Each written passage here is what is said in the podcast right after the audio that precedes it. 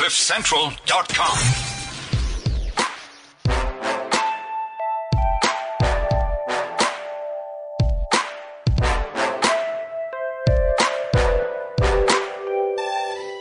It's another installment of the Renegade Report.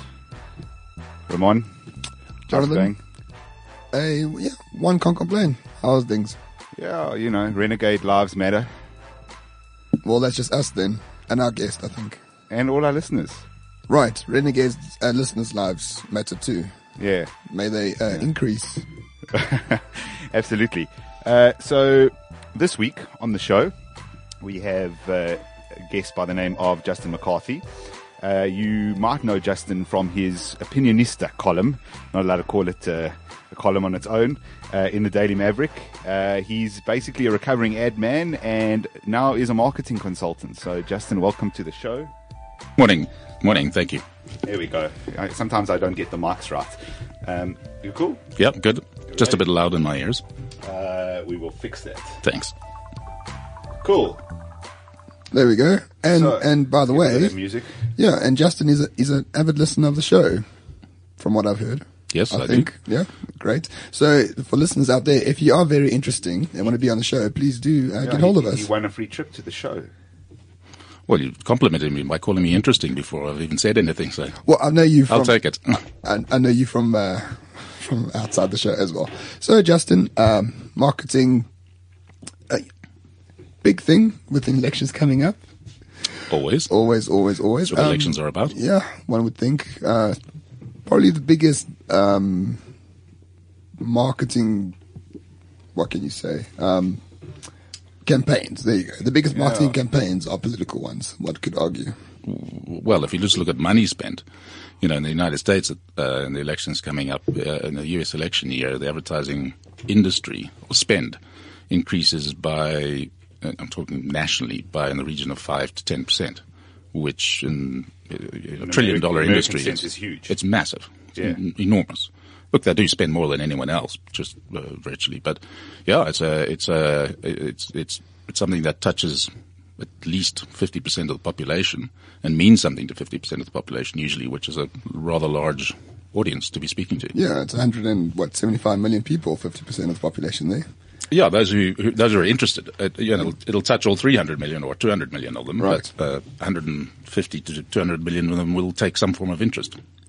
So let's bring it back here. So I mean, everyone, all the major political parties are on on the campaign spree. They're all spending, who knows how many millions of rands on posters and slogans and whatever else they need. Um, how do you find marketing politically in in South Africa? Generally, um, appalling. appalling, just crap. And Overall. wh- wh- what's what's the sort of reasoning behind that? You've got to justify that. No, sure. I know. No, I understand that. Uh, I'll give you the short answer, and then I'll give you a long explanation. Um, uh, look, I I think, with one exception, I think the ANC uh, has uh, did a very good job uh, from '94 until uh, 2009. What's that? The Better Lives for All campaign. Yeah, yeah. Um, a better life for all. Yeah. Um, when I say as a as a as a campaign, I think that first of all they were in marketing. You've got to be your message has to mean something, so it has a relevance. It has to have some of a form of a promise, um, and has to be has to be uh, actionable and measurable to some extent. And I think a better life for all. Given, um, listen, given the background and the history of the ANC, there was an enormous, and there still is an enormous amount of equity. It has nothing to do with the campaign line. They could have said, which they did a lot of times, just vote ANC and put Nelson Mandela's picture on the poster, and that worked equally as well because of the equity in the brand. But if you're a newer brand, a younger brand, without the history and the uh, the equity that the ANC has, you've got to work a lot harder. So it was a lot, easier a job for a brand like the ANC to do, um, but that said, nonetheless, I think they did a pretty good job of being A, relevant and B, consistent in terms of promising a better life for all. They were forced to change it by the time 2007 came around, 2009 came around, and they came up with uh, uh, a good story to tell. And, well, And judge moving judge moving forward, or something they stole from Standard Bank was that wasn't that also around there? Oh, there was some. Yeah, there, I, I don't think there was, might have been an election, uh, a local election campaign. or- Yeah. Um, yeah, there was something simpler, better, moving backwards, something of some confusion. And, Um, so what, they were forced to change it. Well, I, I don't say they were forced to change it, but they changed it. I don't know why the reasons, what the reasons were, uh, but they changed it to um, what's the line? Uh, I've got it actually written down because I'm very, I've got a very poor memory. Uh, So we told Justin that he, he came more prepared than, than, than we did. So, uh, a good story to tell. Sorry, there yeah, yeah. So a good story to th- tell. That, and that then gets included in the president's speech. And obviously they, they're very good at carrying the byline. They're very good, and that's that's the point. That I can put. When I say consistency, it's everywhere. Every speech ends with every uh, uh, press release, everything posted on their website, every poster that they run, every television campaign. They don't run much television, radio campaigns. even find a way to incorporate it often into local councils or municipal vehicles. Uh, for example, uh, paramedical vehicles, I don't know if they still do, but for a long time had uh, along the wheel arches, um, something like health for all or something like that. They, Right. they, you know, which, uh, you know, essentially it's paid for by the city. It's, Yes. it's not a party political thing. Um, and they managed to incorporate that kind of sloganing in there. Um, I, I suppose what I'm getting to uh, also what they do is they, uh, uh, take the colours of the ANC often and uh, will say Joburg is doing a great job. Uh, it's you know we've had a we've had a really good year in Joburg, uh, and that billboard is yellow and green. Um, it leaves little to the imagination. Yes, yes. That's Um, smart. It's smart stuff. Yeah, so so they they they're quite good at the the branding. Are they um and the marketing? Uh, do you, do you think that's still a, a good message? Do you think it's still working? Um, does Jacob Zuma damage their brand because they still you know they've they've got a billboard now with with Jacob Zuma kind of um, looking outwards towards I don't know whatever. Nkandla Um, probably. Sure, yeah, or, or from Nkandla to to you know the Gupta's house, and uh, you know advertising using him, and and is is is that still a clever thing to do? It's a hard thing to say. I mean, I'm giving you here, you know, there's no science in this, but Yeah. personally, opinion, I think, uh, no question has he, he's damaged the brand. Um, and the result of that we'll see in the, in the local elections and the, um, to what extent that is. But it's also to what extent there's, there's, um, uh, there's a, there's a realistic, um, alternative, uh, which is a separate subject. So let's not go down that road for Yeah, now. So yeah. let's go stick, stick with the question. Yes, he's no question he's damaged the brand. Putting his mug on a billboard, does it help? No, I don't think it does. Um, does it reinforce? Yes, it does, but it reinforces to to an to an echo chamber, if you like.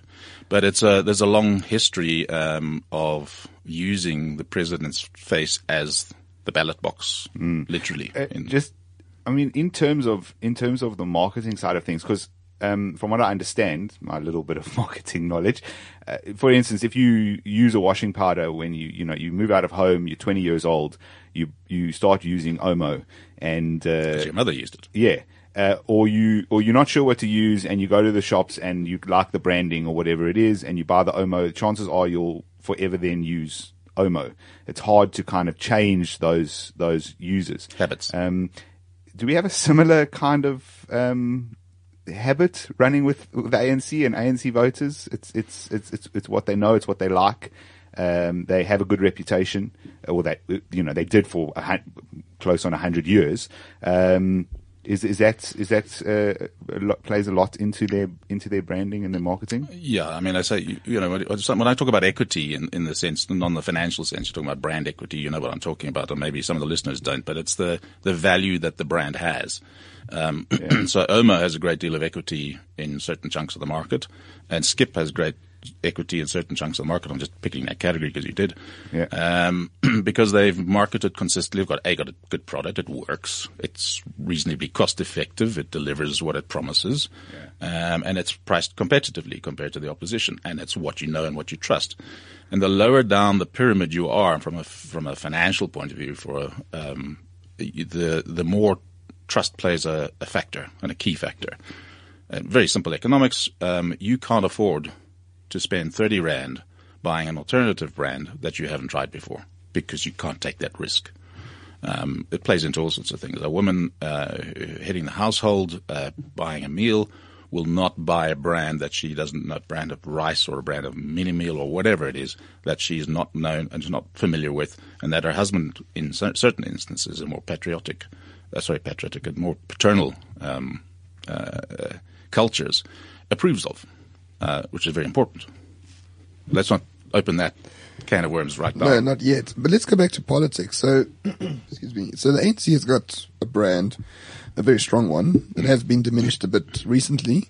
Uh, what do you find um, about the DA at this for for this particular election? Because I think their posters are actually the best ones, Do you?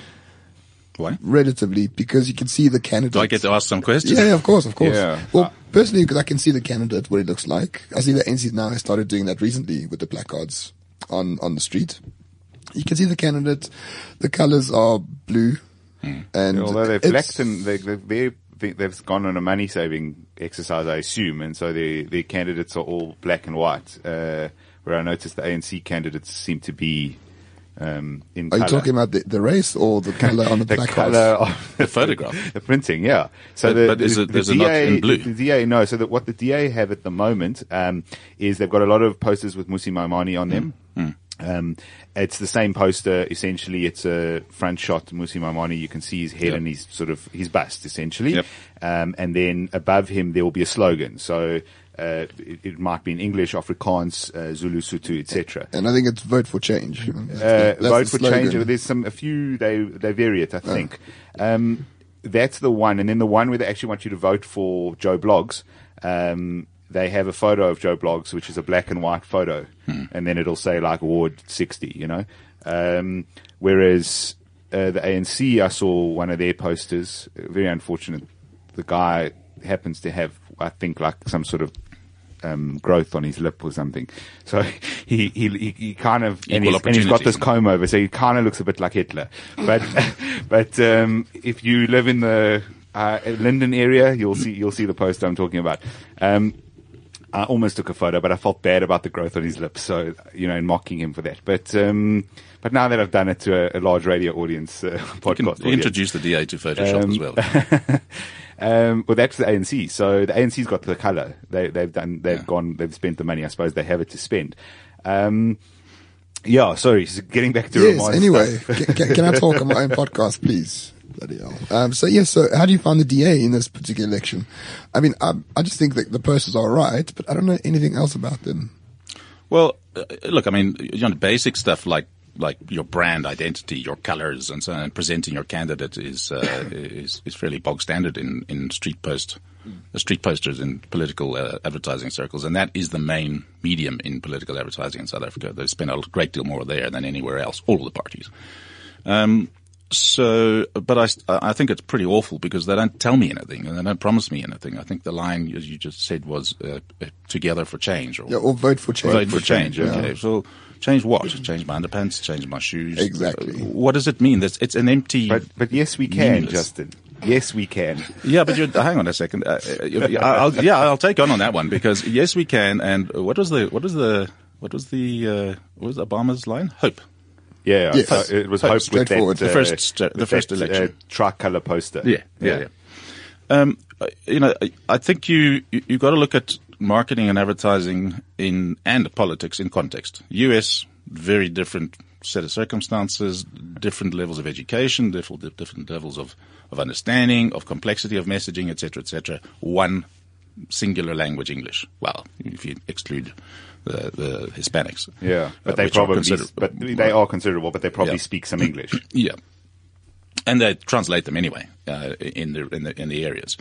You know, South Africa, you've got eleven languages plus several other, you know, uh, relevant Kretschmer languages and others on the sideline. you don't really count on the numbers, but you know, you've got that complexity. Number one, but more, uh, you know, being vague is is it just doesn't work. Being complex is probably worse. Uh, and the example that I that I used recently in a, in a piece I wrote was, uh, which uh, let's not sidetrack to that, was the EU referendum, the Brexit uh, campaign. Well, Brexit, the leave stay campaigns, um, where uh, where the Remain uh, party or Remain uh, camp uh, were were were vacuous in their messaging. Yeah. You know, basically what it amounted to was, well, more of the same.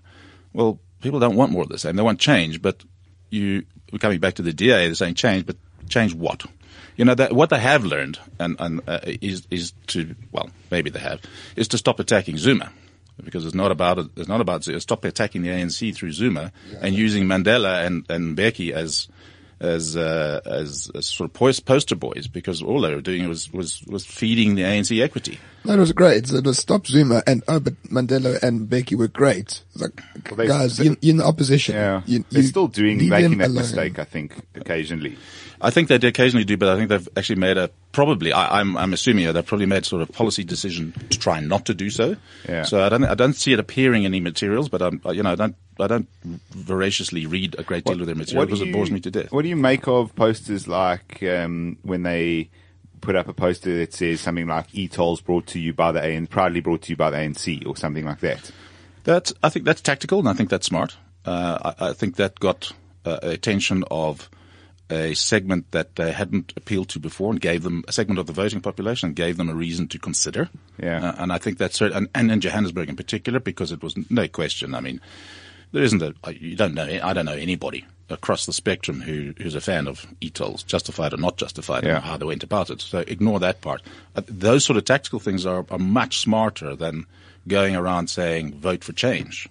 Or their last uh, election, 2014, which was together for change and together for jobs, or together what? Who?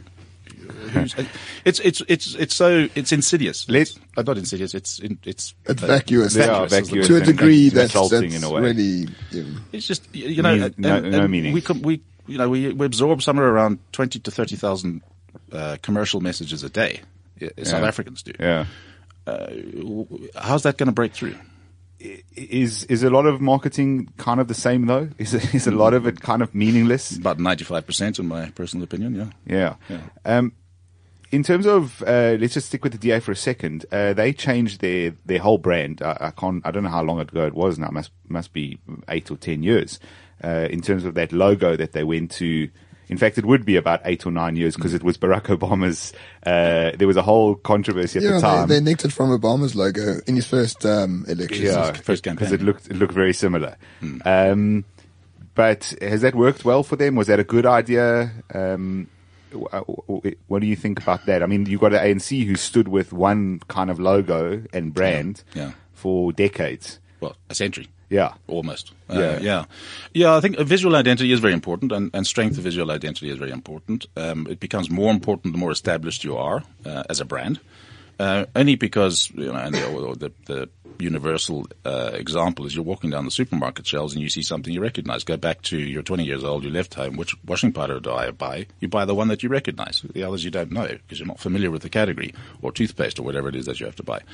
So it is, um, uh, and I've generally found, and I mean this globally, and I was going through recently for some reason or other, the uh, the president, the U.S. presidential, uh, the the the um, what do they call it, the primaries, Yeah. um, and all the candidates that were forwarded and, and their logos. And somebody had written a piece on the identities of these individuals, Yeah.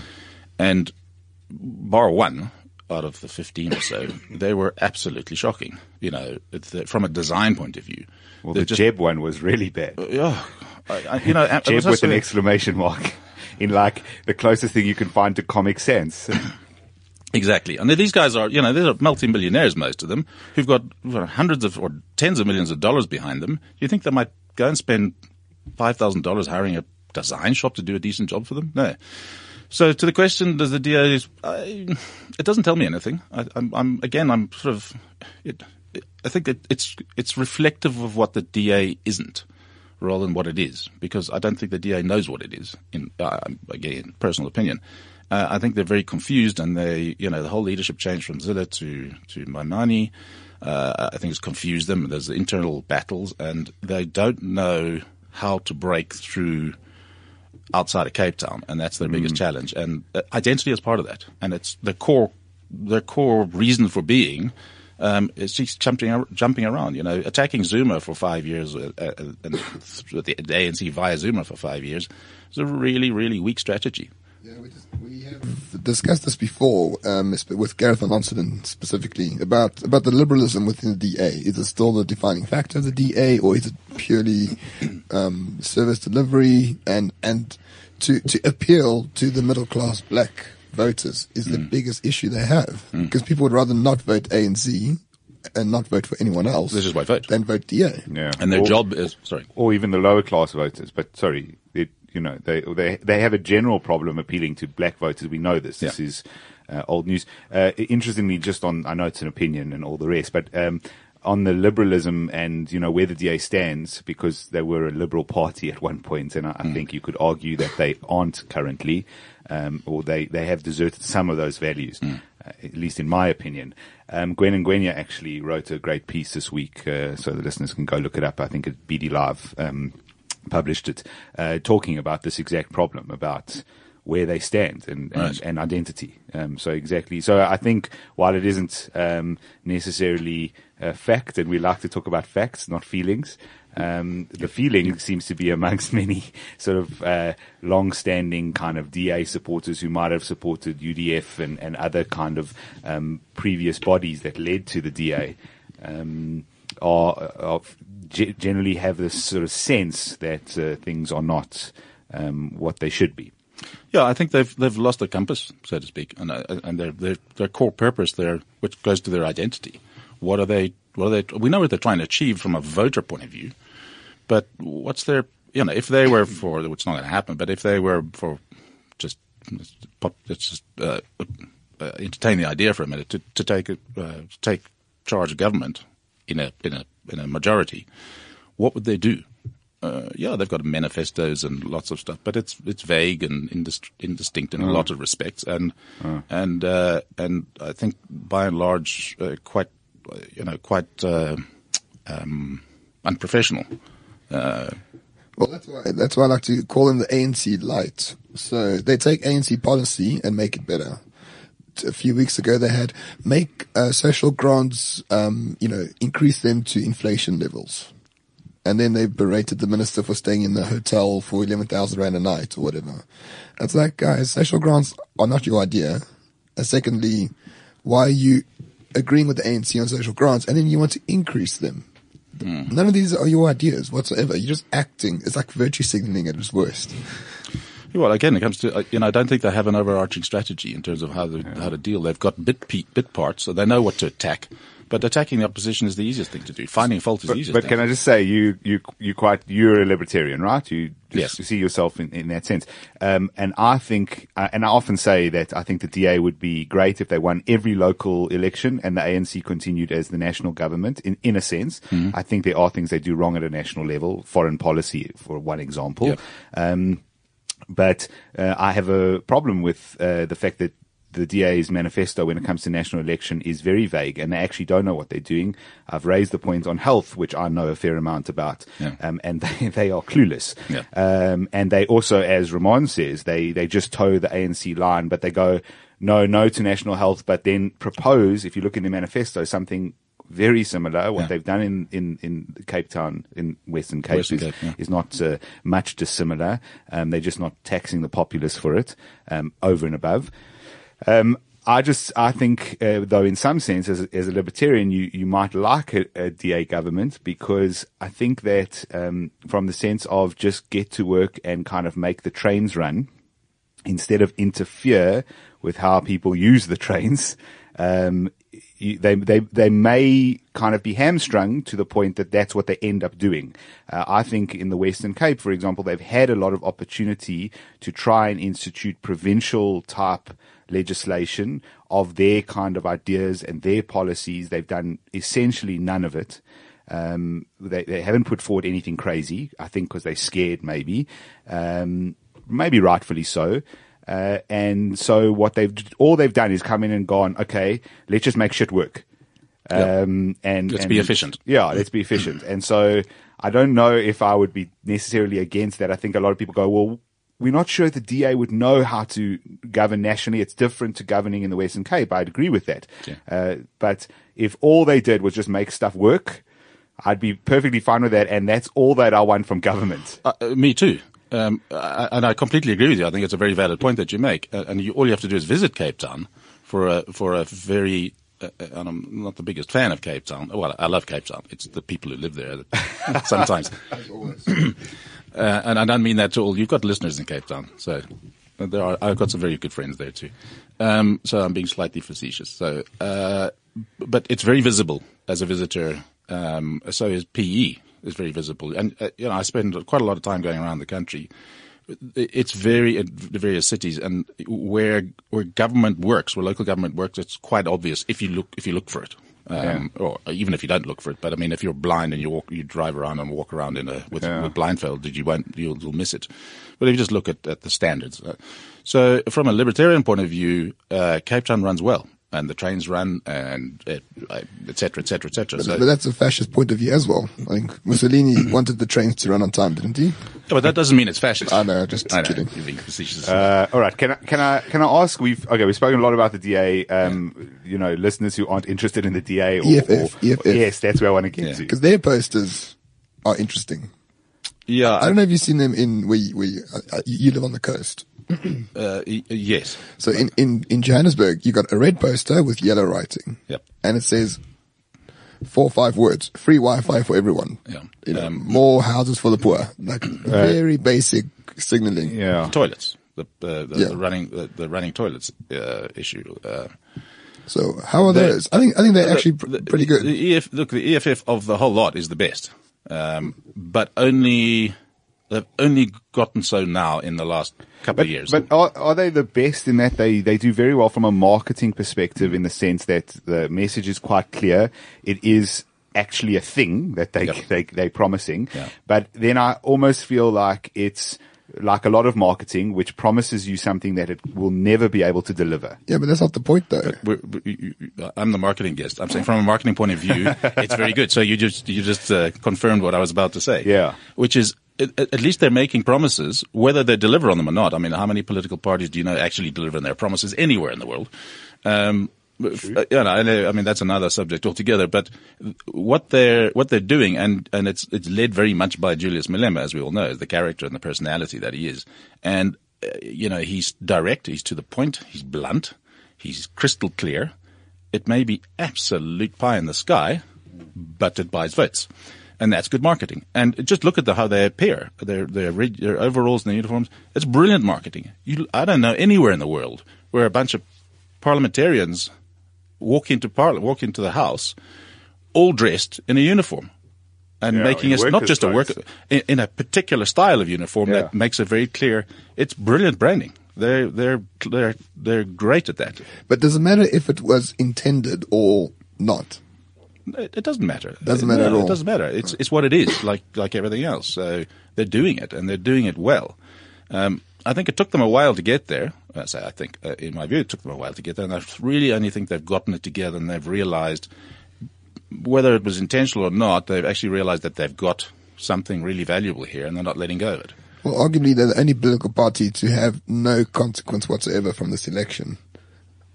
Only positive consequences could come for them from, Oh from yeah, the, lo- They- from the they- coming they- they've got nothing to lose. Nothing at Only- all. uh, they, they can only gain, absolutely, because they're saying something. Well, not only.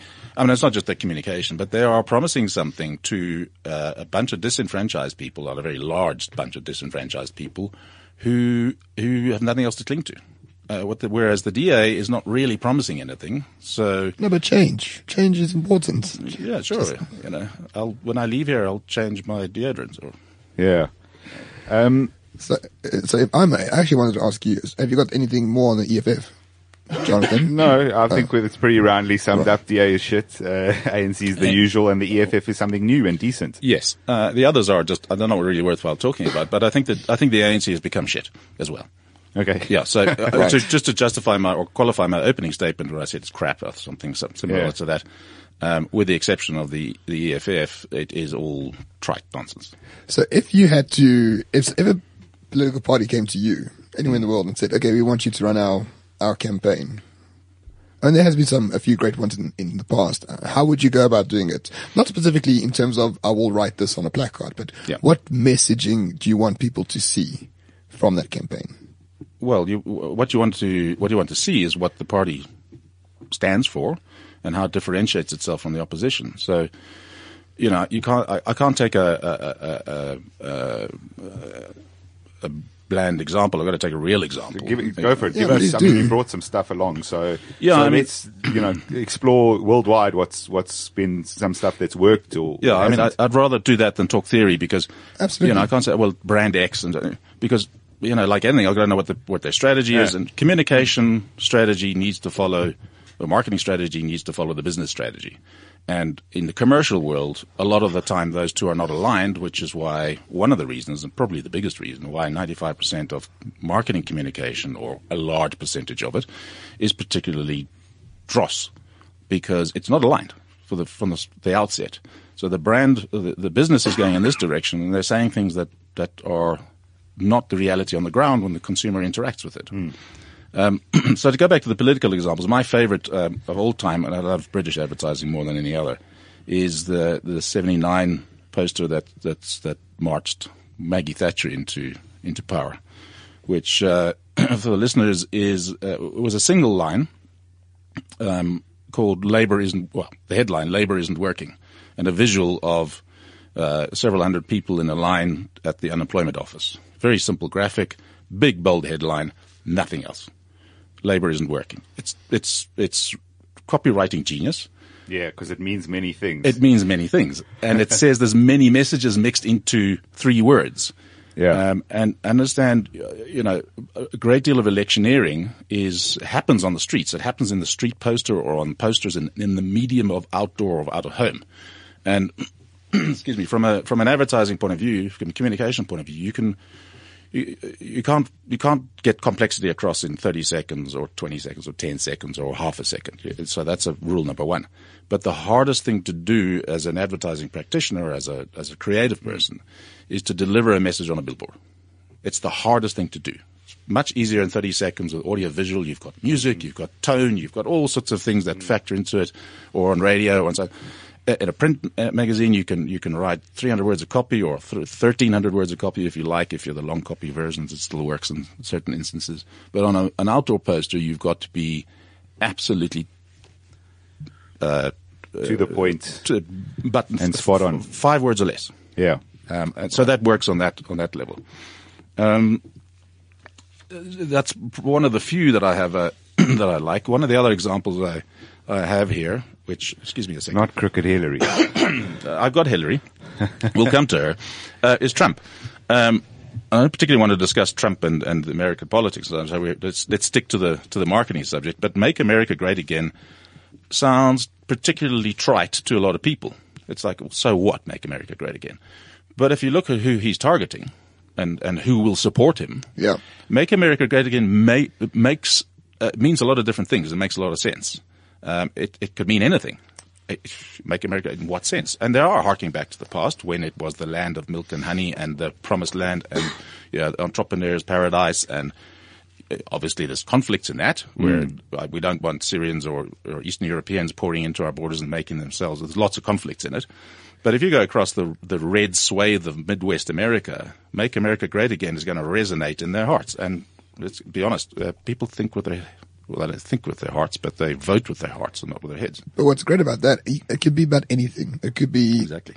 victory after World War II. It could be about abolishment of slavery. It could be It could be about gun licenses. gun. li- It could mean absolutely anything to anyone, and people are like, yeah, that makes sense. You Yeah. know. And it's not, it's not, and you- so as an overarching campaign line and promise, Yeah. It has a great deal of, of, of resonance. I, I know you don't want to get into Donald Trump, but in some ways, is he not a bit of a marketing genius? And and maybe it's not him, maybe it's it's other people, but it seems to be him because he can stand up and talk off the cuff. He does these almost typically um, uh, sort of textbook type of things where he repeats the message again and again and again. Uh, he says simple things. Uh, that you will go away with and remember, even if they are stupid. Uh, you know, the, he's he's done. he- He's been a marketing genius in a way in in in his campaign. He's a, he's the consummate PR man. Just uh, forget the, the, the, the, the way in which he goes or- about or it and what even the content of what he's saying. Forget the content. As a, he's, he's a consummate PR man, as is Boris Johnson, who, who actually is one of my favorite politicians. Love Yeah, Boris okay. Johnson. Yeah. Same here. So much Great butt this week over him, but anyway, we can't discuss him. no, let's not go there. We- we- If we have time, we might get onto the referendum. But uh, yeah, uh, and I think uh, like Julius Malema, and uh, that's what populists do.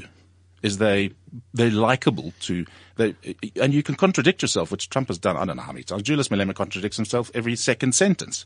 His audience doesn't give a shit. Yeah. they don't, um, because he can say he can say anything. He can say that the, the that the sun revolves around the earth, and half of his voters will hear it and believe it, and the other half won't even hear it. It doesn't matter. Uh, I read a great article about Trump. Sorry, just get back to him and his tweets because he's one of those politicians who has his own account and he tweets himself. Yes.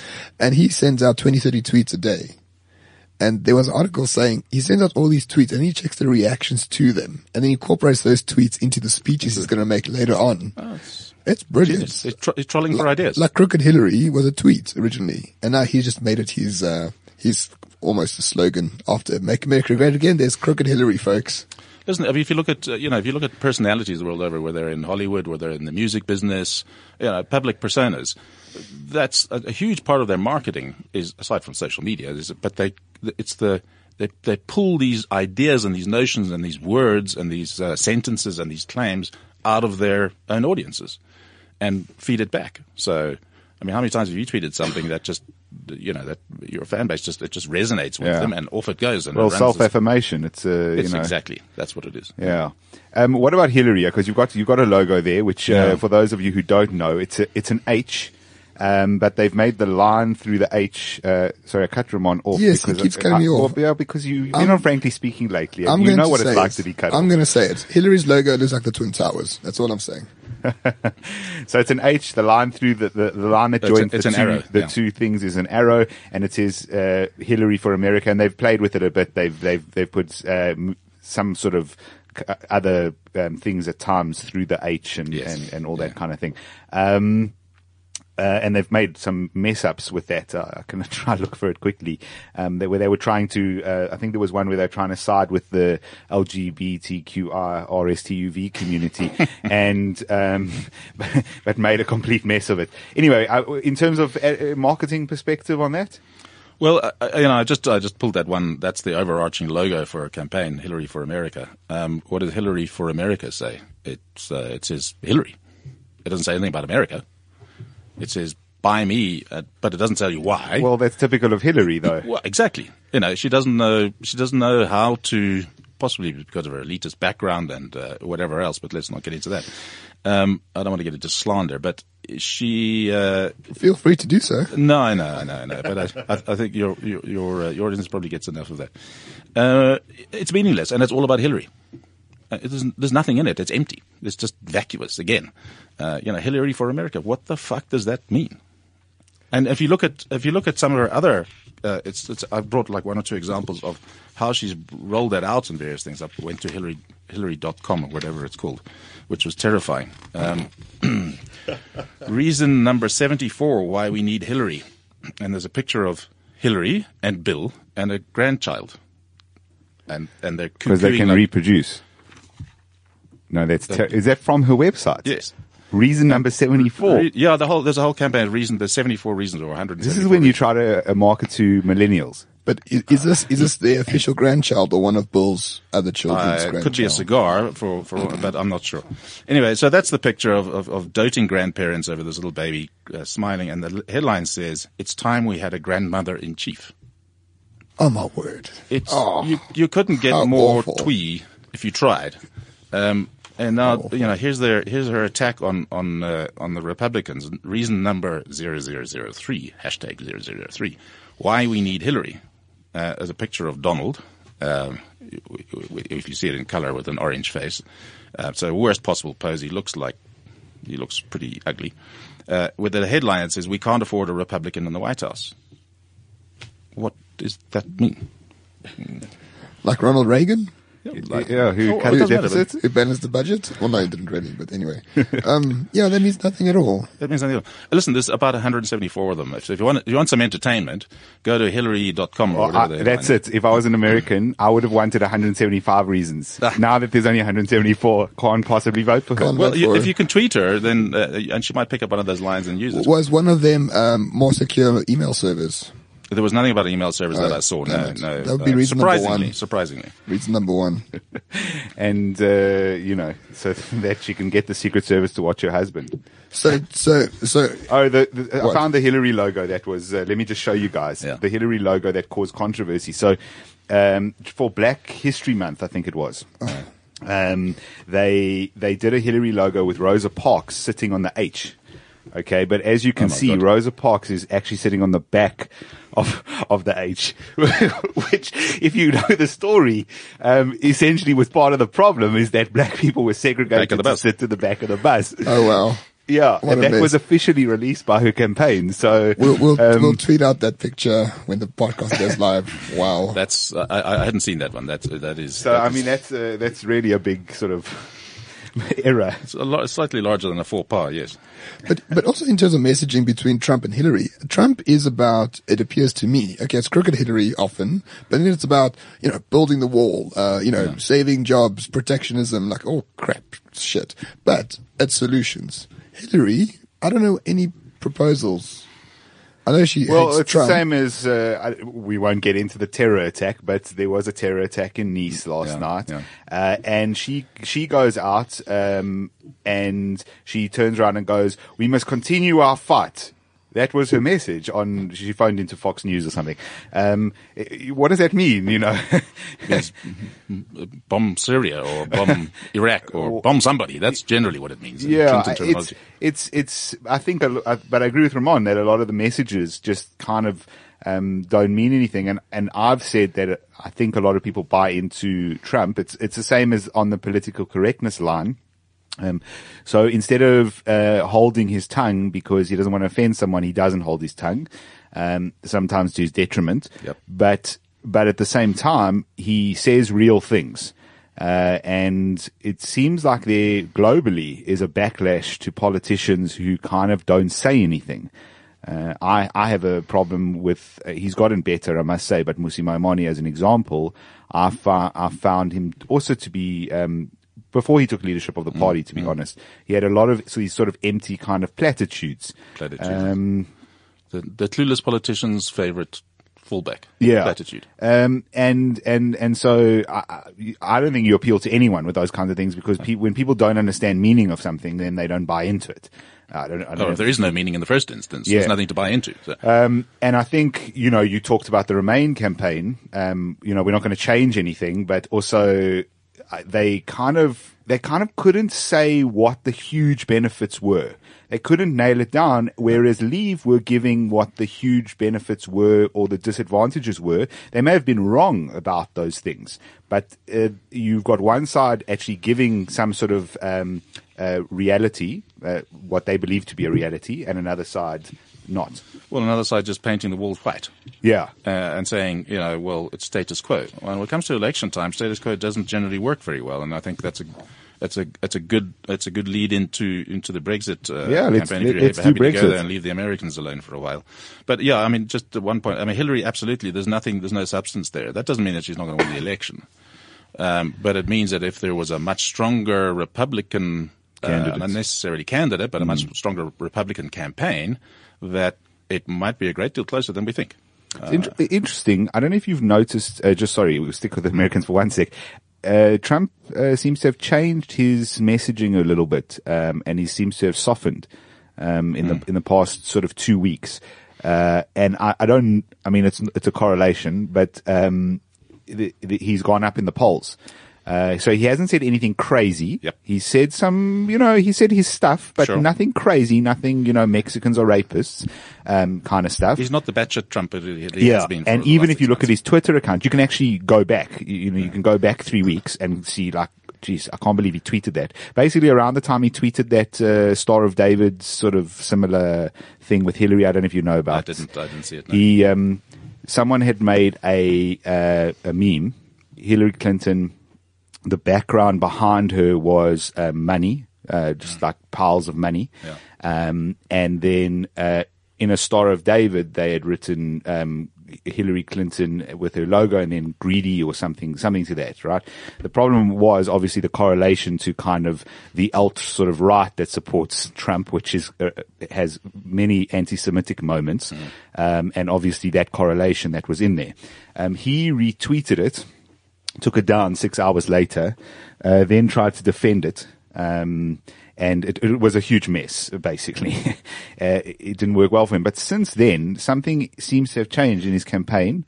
Uh, and if you go after then and look at his tweets, they're still Donald Trump, but they're very much more measured. Mm. Um, and I wonder if if that change in messaging now that he's going into a national kind of vote uh, is is is going to work in his favor a, a lot, actually, because he's already picked up the, the guys by on. being crazy. Yeah.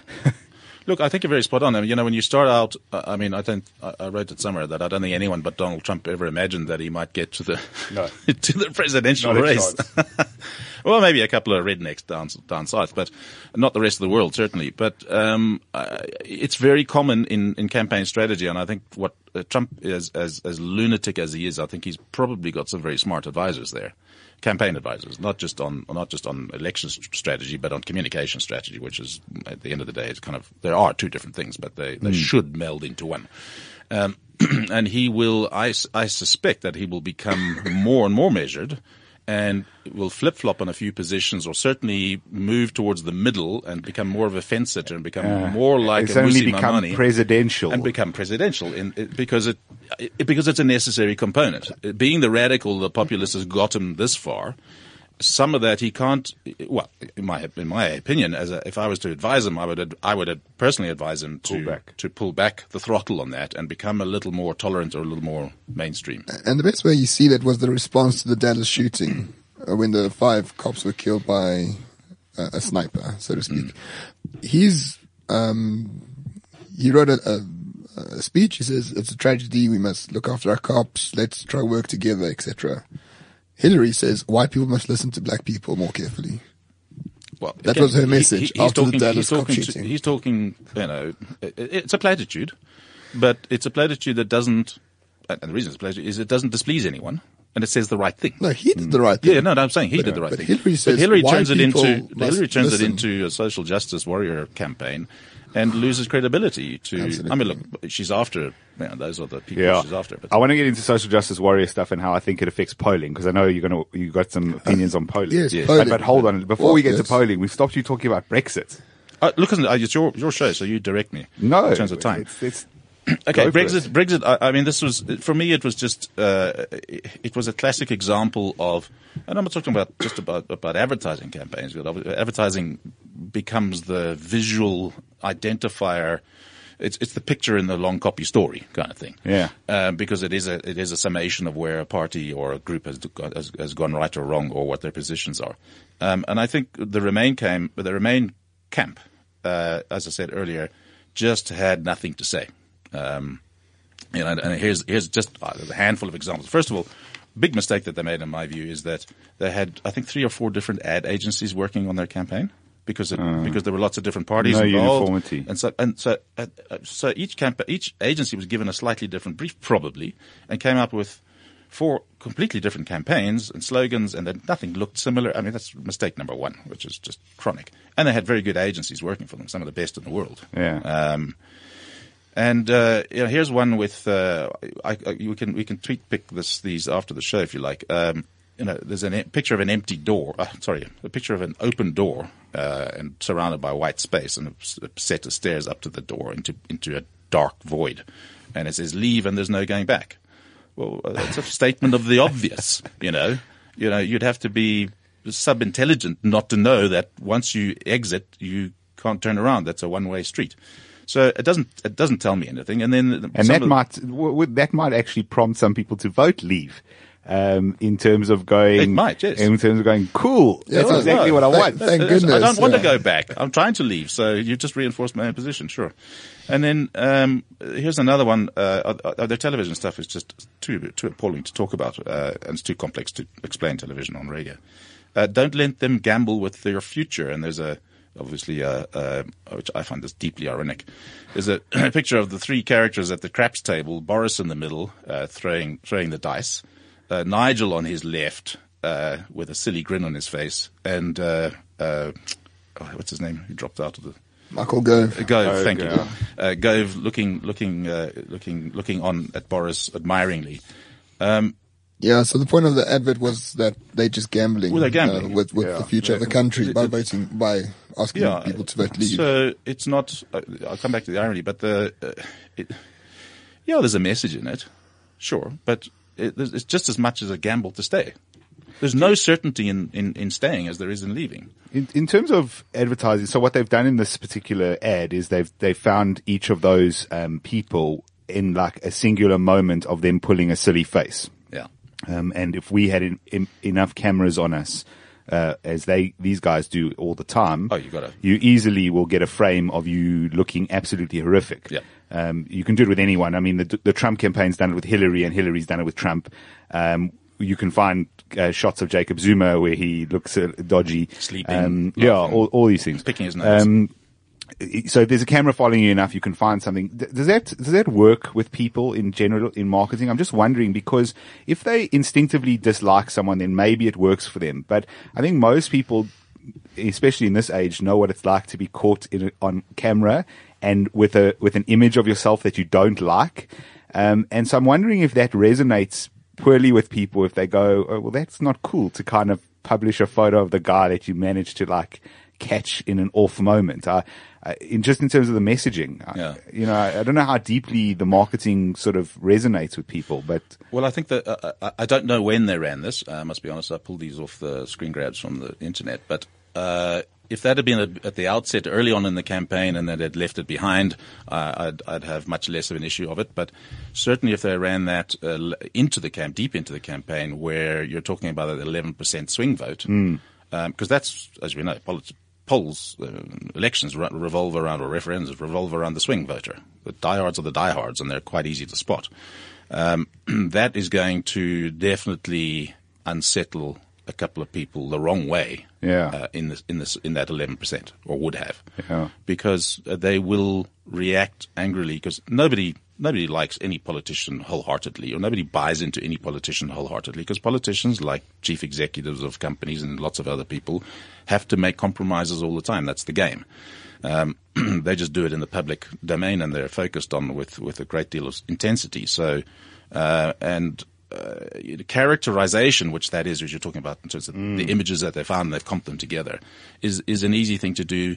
Um, I think tactically used, uh, it can be used very, very cleverly. Um, and some brands do that quite well. I mean, Nando's is the obvious example. Uh, I think they're doing it quite poorly in the last couple of years, but, um, you need to stop changing agencies every three years. well, yeah, that would help. Um, but let's not go there. And uh, so, using uh, characterization and character assassination is uh, is the oldest trick in the book. Done well at the right time, be extremely as a tactic. As a strategy, no, it's crap. The tactic, yes. Okay. Definitely. Um, you've you've mentioned polling, so let's get Yeah. there quick. I, I, I know you've got the uh, breaking point uh, uh, poster there. Yes. Um, maybe you want to say something about that quick, and then we can get into the polling. Uh, no, that was just uh, you know I, I, what I was I had that there as an example of of the the Leave campaign and how vague they were and all over, scattered all over the place, messages saying lots of different things, but no coherence to it. Um, you know, you have multiple messages in any campaign, but they've all got to support the primary message, or the primary thrust of the campaign. There's no there's no focus to that campaign. That was my point. Uh, as there wasn't to the to the to the people behind it, You know, Yeah. the politicians behind it. They couldn't have, they couldn't agree on much. Um, whereas Farage, like or hate him, we call it racist, call it whatever you want. There's a certain standing there in front of the breaking point, or that very poster. Uh, that's pretty powerful to Yeah. to people who The, list, the listeners the who don't who don't know, it's- whether it's responsible. Oh, sorry, yes. Yeah, it's just uh, Nigel Farage uh, standing in front of a poster. Uh, the, the billboard is essentially a shot of thousands of of immigrants, Migrants, yeah. um, flooding a border. I actually think it's the Estonian border or something like that. It's actually not anywhere near Britain, but um, they took that image and then they just put the words "breaking point." Yep. Um, and obviously, immigration was one of the big um, th- issues Yep. in, in, in the Brexit. Anyway, so you were saying. Okay, so so uh, whether you find it responsible or not, and that's a whole other subject. Let's not go there. Is it effective? Yes, it's effective. Um, does it have a downside? Absolutely, it has a downside because a whole bunch of other people see that as racist. They'll see it as they'll see it the way they want to see it, and they'll pick and choose it the way they want to. And Farage came in for, or Farage, whatever, however you pronounce his name, came in for a lot of stick in the UK and elsewhere for for for pushing these issues, and and so did Johnson and Gove and all of them for being irresponsible and racist and this, that, and the next thing. But for God's sake, the polit- politicians and they're campaigning. You know, it's it's the Western world. It's a free, it's a free country, uh, freedom of speech, freedom of association, all of those other good things. This is what democracy is about. I've had this argument with a couple of friends as well, who you know, British people who've come and said, "Oh, it's a disgrace." And aside from all those idiots who tweeted all that nonsense and mm. said South Africans, you know, bugger all about it and uh, the double standards and let's not. And I just, I was an English friend of mine, and, and he was he was going on about, it, and I said, "So you're so you're anti you're anti-democratic then?" And he said, No, I'm not. So I said, Well, you just made a statement that is patently so, uh, because you think that they're a bunch of uh, there are a bunch of hooligans and racists and irresponsibles and so on. All they did was appeal more to the, the majority of voters than the than the Leave side, uh, sorry, than the, than the Remain side did, and they did more effectively. And in general, we love we love Brexit anyway. So yeah, we're big fans. Yes, polling, right? So the polling, right. um, it's something we raised on the show before. Uh, polling seems to be getting it wrong. Um, it, it, increasingly. Increasingly. I, I, don't know if that's actually correct. I don't know if we're not uh, saying, well, the polling did say that there was a margin of error and it's within the margin of error, so maybe we're being unfair on the pollsters. Um, I think certainly in the one example we've given before, which is um, the last British election, which brought David Cameron to his second term, mm. they got it completely wrong. Uh, they essentially predicted an equal uh, vote, 50-50, an equal parliament. Too close to call was the word. Yeah. Yeah. Um, and which they haven't used since Florida. Uh, um, and, and, uh, well, they were for, for, Brexit polling yeah, as well. They were so now for Brexit polling they were wrong. Um, I know in South Africa they've been, you know, we've got this Ipsos poll which is saying that the DA is going to basically win Nelson Mandela Bay. I'm not buying it. Um, sure, um, and that they've got good chance of winning Joburg and. Uh, mm. I, am not buying it either. Mm. I, I, think mm. that uh, I think they've got a fair chance in Nelson Mandela Bay. Mm. Um, I think they've got no hope up here in Tshwane, much as I would like them to to to take take um, mm. control of those cities. Um, what what is going on with polling? Okay, so uh, my, my, my opening statement is going to be on polling is going to be very broad, which is that, and particularly uh, let's restrict it to, to to political polling here. I don't want to get into marketing and so on else, but it is the probably the most inexact science imaginable. It's not scientific at all, because in essence, what you're asking people, you're having a strange a stranger asking you something that probably to most people, to a lot of people, is very private. They're not going to tell you what they really think. And in 25 years of marketing research as a as a as a byproduct of of of, of my profession, uh, or let me call it not profession, but means to a, to a, a crust of bread. Uh, it is notoriously unreliable uh, when you ask people an opinion um, in in a forum. When you're sitting around a dinner party with close friends, you're going to be much more open and easy and honest than you are with somebody on the telephone who's a complete stranger.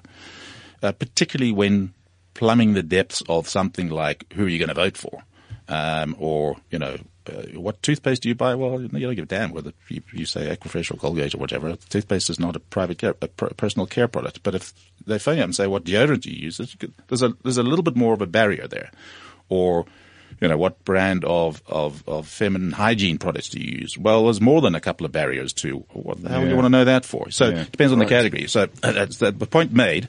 There, there are lots of issues with methodology and I won't go into the, into the, into the, into the details of it, but the sample size, the stratification of the samples, the interview methodology, whether it's dedicated or it's an omnibus, and an omnibus is, is what Ipsos does, not all the time, but, uh, an omnibus is, uh, where they go out and ask 10 questions and they're, they're, they're investigating, uh, or not investigating, but they're researching a particular subject, um, and then they tag a, a, political question on at the end. Let's keep it to politics. So, oh, by the way, who are you going to vote for? Or who, which party uh, would you support, or whatever the question is. Um, so you've gone from 10 questions about toothpaste to which party are you're going to vote for. If you, if you, if you think about the context and the tone of that conversation, you as the interviewee, it's a jump to the left and you're going, hello, what's the agenda here?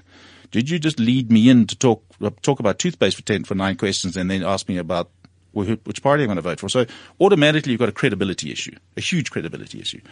So, and there's lots of issues in terms of stratification, the sample size. Stratification is is it reflective of the population correctly in terms of the demographic stratification, but also with you know, and Americans have have picked this up quite a lot in their in their polling is um, they base their sample sizes on five, the election five years ago. So they say, okay, well, we want we want to poll, you know, a thousand Democrats and a thousand Republicans.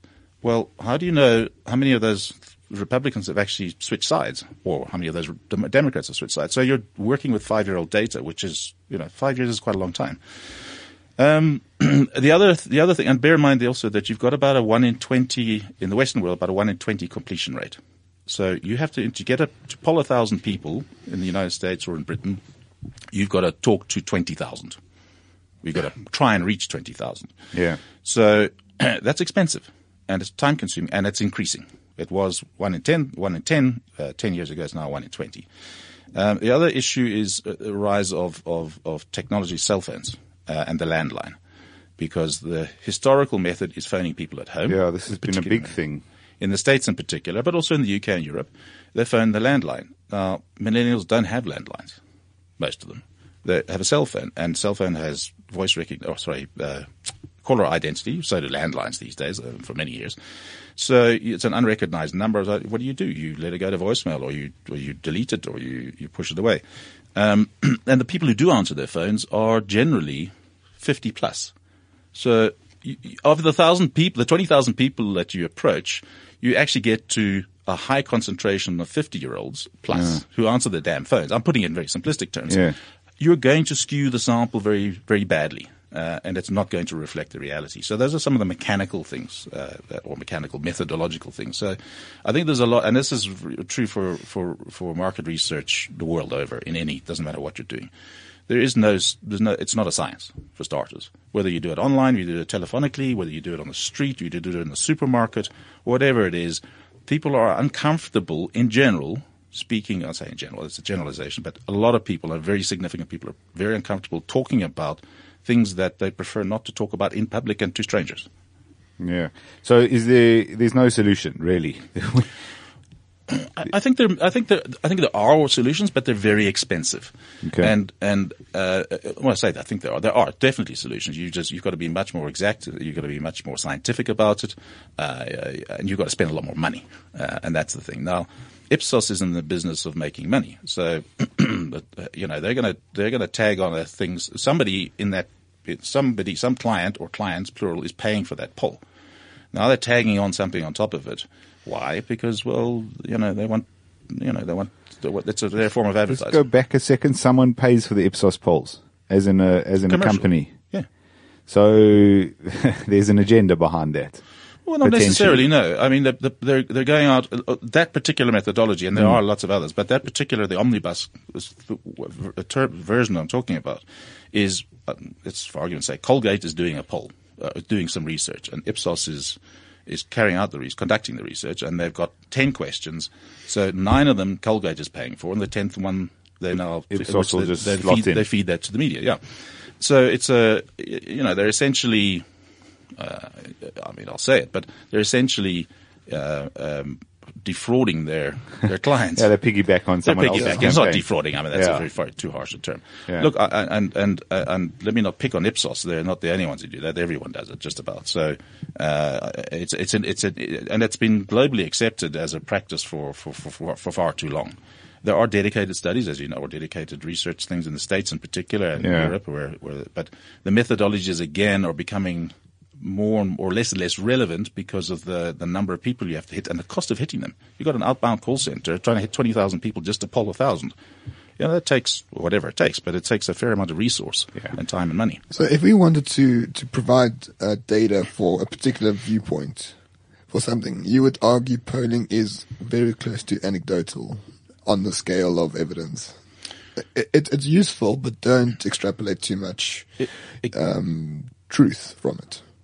Uh, again, depending on the methodology. Right. So, uh, in the instance of, of an omnibus where it's tagged on, I attach zero relevance to it personally, um, just because I've seen so many rubbish results come out of it. But if the poll starts with, we're here to ask you about your political beliefs, if it starts like that, the whole thing is aimed in that respect. and if the sample size is stratified and the methodology is, is the most robust methodology that the industry has, it's dedicated, absolutely. Then you hmm. do. But, you know, in, as, as you know, in elections, elections are not a one-off thing. Well, they are, but the build up to them, you know, people change their minds and the swings and so on and so forth. So you've got to poll them regularly and compare them to the previous thing. So you've got to, you've got to poll to do that sort of thing to get a real accurate representation. You've got to poll on a regular basis every month or two weeks. And and one thing I do want to talk about. So so the British election where David Cameron won for the second time by a much wider margin than the first time, those polls were 50-50 Yep. the whole way through. What do you think about where people are expressly um, public about how they vote? So you got a mm. die in the wool Tory on Twitter, mm. and he's like, "Yes, I'm voting for David Cameron. Mm. He's the best president ever." Yep. And a lot of people attacking for that view. That is that that public shaming changing the way people respond to polls? Absolutely, uh, because it, it it feeds the what we what what what the pollsters call the spiral of science, silence. Right.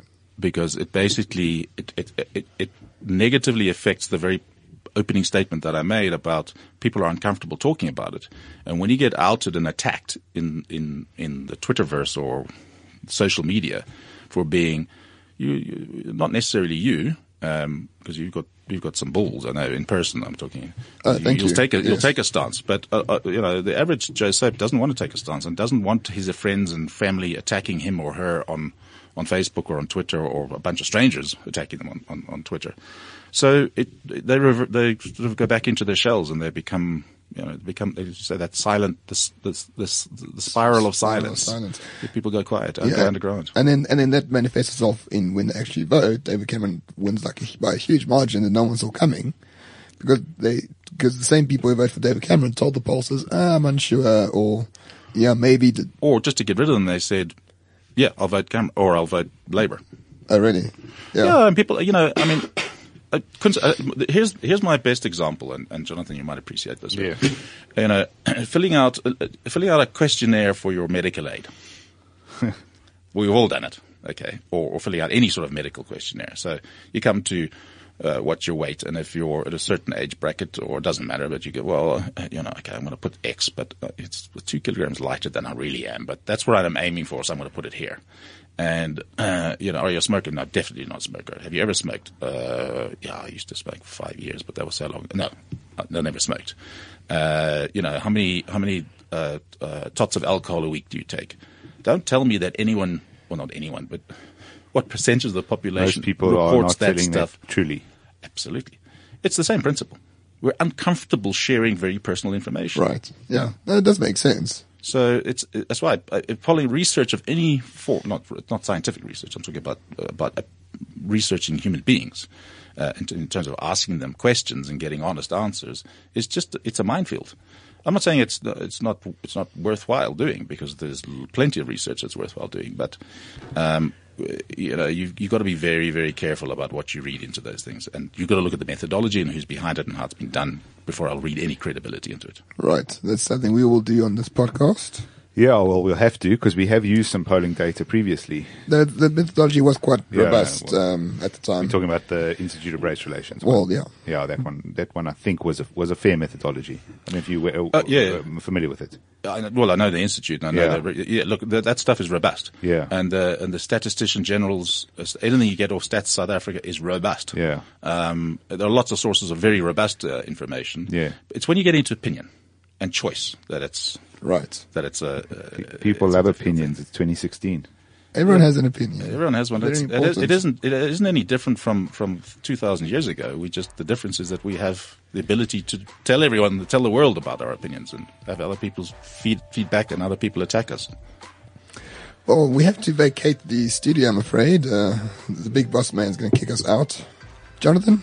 Well, Justin, firstly, well, thank you so much for joining us. Great pleasure. Thanks all for the way me. from uh, Durban. Thank you for, for joining us. Keep listening. No I doubt do. you'll listen, you this will be your favorite episode when it comes out. I don't think so. Leave a nice five star review Also, for don't us. like listening to yourself. No, I hate listening to myself. I, I look at myself on TV. I refuse to do. It's just it gives me the thrills. Yeah, you, you can find Justin on Twitter, Justin in ZA. Right. Uh, he has uh, some uh, often incisive things to say. And on the Daily Maverick, Opinionistas, he's there as well. Good columns, by the way. go go back and read Thank some you. of his stuff. Uh, some really some really great stuff, and uh, obviously uh, we like a lot of his opinions from uh, the libertarian perspective. Right. So that's us for this week. Jonathan? That's it. Uh, another hopefully good show that you enjoyed. Uh, reminder to please start downloading this podcast onto your friends' phones. Just take their phones, hit the iTunes, press subscribe. Very simple. Um, we want to get as many of you listening. Uh, we will have one of our adversaries on the show in the next month or so. Uh, so uh, they are starting to come slowly but surely. We're dragging them. We're dragging them into the studio. Kicking and screaming. Yeah, that's it for the show. Let's call it a day. Thanks so much. We'll catch you next time.